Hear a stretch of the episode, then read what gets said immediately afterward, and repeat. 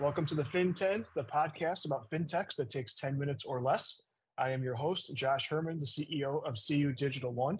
C U Digital One is a credit union service organization, or a CUSO, and is a holding company focusing on three forward-looking verticals: blockchain, digital investment solution, and artificial intelligence. For, for more information, connect with me on LinkedIn.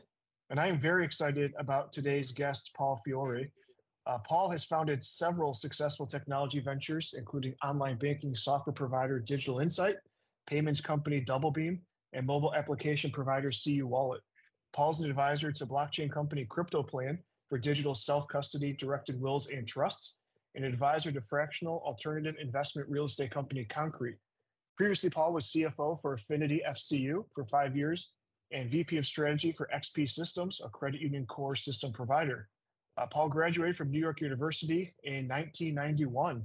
Welcome to the FinTen podcast, Paul. Thanks, Josh. I think what you're doing is great. Excited to participate.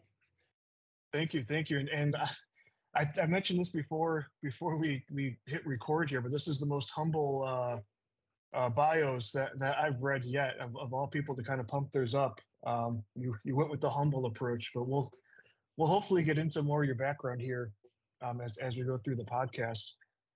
Um, but I mean, as, as I mentioned, you have you have quite the impressive background. Um, if you don't mind, um, kind of bring the listeners up to speed on, on your beginnings um, and some of the projects that you've been involved, involved with over the years. Happy to. Yeah, I actually started with very humble beginnings. Went to a business course to learn accounting out of high school, and then after a year, got a job at a credit union in New York City. And I eventually worked my way into the accounting department. So I started as an assistant teller. I wasn't quite qualified to touch the money, but I supported the tellers. And when I got into the accounting department, something amazing happened is the C E O picked me to buy a P C computer to help the credit union automate. And that kind of turned my life around because I bought a computer. The, an I B M P C X T helped automate some of their internal accounting functions. And then years later, I uh, found out that technology was kind of the core to banking. I was twenty-nine back at the, the credit union in New Jersey as chief financial officer. I'd been there for five years. And I was the person who would constantly badger our core banking processor. It's called X P Systems, saying, hey, we need loyalty points on credit cards. We're getting beat by these competitors. We need a better, faster loan origination system. We need better branch automation. And they eventually hired me as head of product in nineteen ninety-four. And that's when I realized that the industry was very fragmented, not just banks. There were thousands of banks and credit unions, but there were dozens of competitors to X P Systems, Scimitar, Ultradata users, et cetera. And it meant that if you spent a couple of million dollars to build a software feature, there wasn't enough customers to buy that feature to make it economically viable. So that's when I got the idea to start Digital Insight. You know, actually wasn't going to be internet banking. We were, I was going to do a loan origination system. I told the founders and C E Os, C E O of X P Systems, that give me one product, maybe your quick loan product, and let me bring it not just to your two hundred credit union clients, but let me try to market it to the thousands of other financial institutions. And then I switched to internet banking, and you know that was a, a tremendous success story. I'm very proud of that. That's that's extremely fascinating. At, at the end here, we have a, a FinTen FinTeach moment, but I think the listeners could have actually learned a lot from from what you just said. Um, and, and you're you're involved in a couple projects today. Um, I know we, we talked about um, Concreit. Um, maybe you can just give us some more background about, about what that is, why you're excited about it, and, and how you see it kind of fitting in, in the fintech space. Sure. The entire subject of alternative investing was very fascinating to me. I actually worked at Wall Street at Lehman Brothers before I was the C F O of the credit union, and I was one of the early supporters of E-Trade and started using that when it came out. And realize that, wait a minute, when are banks and credit unions going to see fintech as friends versus foe? So uh, I started as an advisor to a, a company that was offering a crypto product for uh, credit unions members through the credit union. And then I also joined uh, Concreit. So simply, it's an alternative investment platform. So credit union have members that are buying, whether they buy Tesla stock or Ethereum or fractional real estate or exotic, you know, uh, artwork or precious metals, the money is leaving the credit union. So my thoughts were, why don't credit unions win on total assets on deposit, not just uh, or total assets under management, not just assets under deposit. So if it leaves the balance sheet, can it stay in the credit union ecosystem? So I found a company called Concreit. I met their founder, C E O, Sean Say, and basically pitched him, hey, I know you're already in the App Store. You have fifty thousand customers. You've raised seven million dollars in venture capital, and you have millions of dollars of assets under management. What if I help you distribute through credit unions so that the credit unions get a revenue stream, you get lower customer acquisition, better engagement, lower churn, and everybody wins. So um, I'm proud to be part of their team as an advisor helping them. We have two uh, pilot credit union clients, one in New York and one in Michigan, that we're rolling out, and excited to see how that evolves. Yeah, that, that is exciting and definitely a need. Um, and, and you kind of you kind of mentioned um, this a little bit about how some people pitch fintechs against traditional financial institutions, and then how some see collaboration as as a key to success. And I, I mean, depending on the fintech, um, I, I, I see collaboration as as potentially the key to success for, for a lot of these situations. But I'm very curious, given your background and where you're at right now, what your thoughts are about the role that fintechs play. Yeah, very, very interested in this topic. You know, fintechs have always been around. They are called non-banks. Uh, Western Union started eighteen fifty-one. They started money transfer eighteen seventy-one. And banks have always embraced companies that offered either back end, back office, or settlement services. They provided a service that banks couldn't do individually because banks and credit unions are so fragmented. Or they got a service that they didn't want to do, like currency transfer at an airport terminal, which ceded to uh, people who got money transmitter licenses to be able to do that, because banks didn't want to have all those different currencies and have someone at the branch at the airport. So, but then something changed. In nineteen ninety-eight, PayPal started, and then the Western Union offered MoneyGram in the same year in eighty-eight. And I actually worked at a company called Green Dot, which was founded in ninety-nine. And they did prepaid debit cards. And I was talking to the founder one day. He was telling me the story. He was a radio disc jockey, and he couldn't get a phone because he had bad credit. So he wanted to, he got a prepaid phone. Then he wanted to get a credit card. So he figured there he'd go out and find a prepaid credit card, and that didn't exist. So he invented it. He thought his customers would be, you know, children who can't get a credit card until they turn eighteen. Instead, what he found is that people who were outside of the banking system, either because they had a checking account closed or for some other reason, uh, couldn't get a debit card. And that launched an entire era of companies that provide services.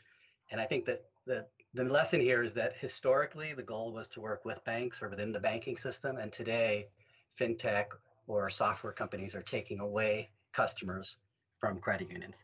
And then the question is, well, how do you prevent that? How do you, as a credit union, embrace the fact that this whole swath of new companies are coming to steal your members, and what can we do about it?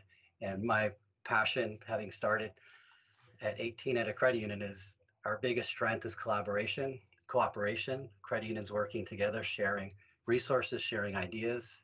And now, thanks to uh, companies like yours, C U Digital One, sharing investment into promising fintech companies so that credit unions have a chance to compete, because I could tell you the companies raising capital in the outside market, companies like Acorns and Betterment and Yieldstreet and Fundrise that are offering alternative investment products are raising billions of dollars, signing tens of millions of customers, and the threat's only going to get larger. That's incredible insight. And and if somebody wants to offer me a billion dollars, um, let's have a conversation.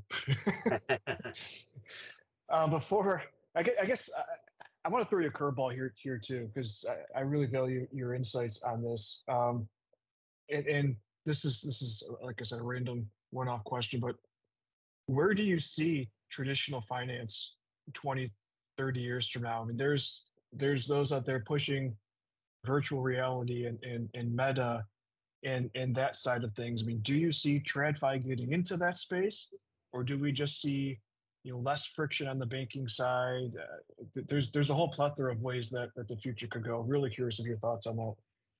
Yeah, you know, let, let's think about it from one angle, and I'll use crypto as an example, right? I was talking to a friend of mine uh, who's in the banking system, that it's hard for Americans to really appreciate and understand what it means to have a trustless uh, financial system on a blockchain, because you come from a world where you trust your bank, you trust your Federal Reserve, you trust your government.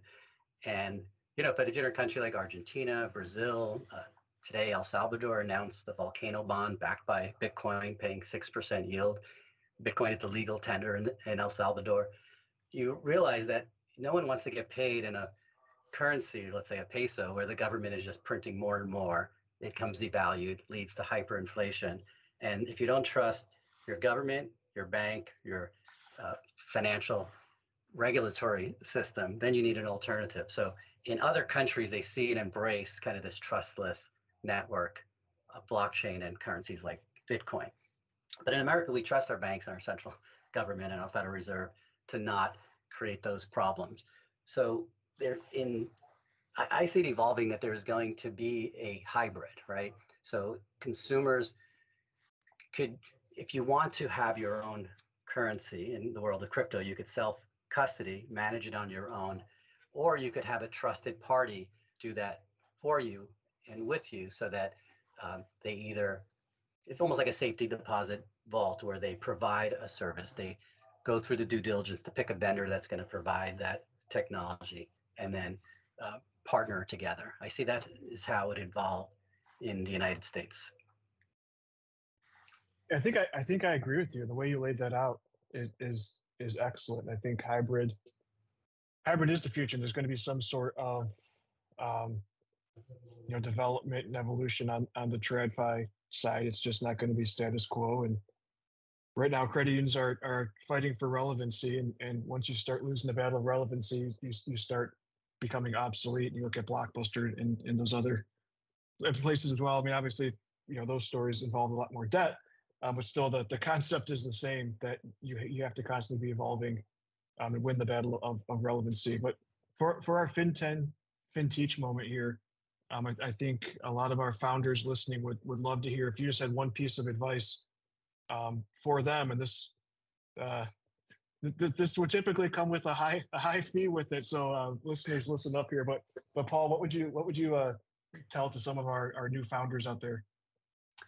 You know, I've, I've had four tech exits, and one thing I noticed from entrepreneurs starting a company is they focus on product, right? A lot of engineering dollars, a lot of product dollars, but they don't find out from the potential user of that product. They don't get feedback early enough in the loop. I remember one fintech entrepreneur telling me that, you know, he doesn't need pilots and sales and marketing because he's at a hospital, people are bleeding, and he's selling Band-Aids. They're going to find him, you know?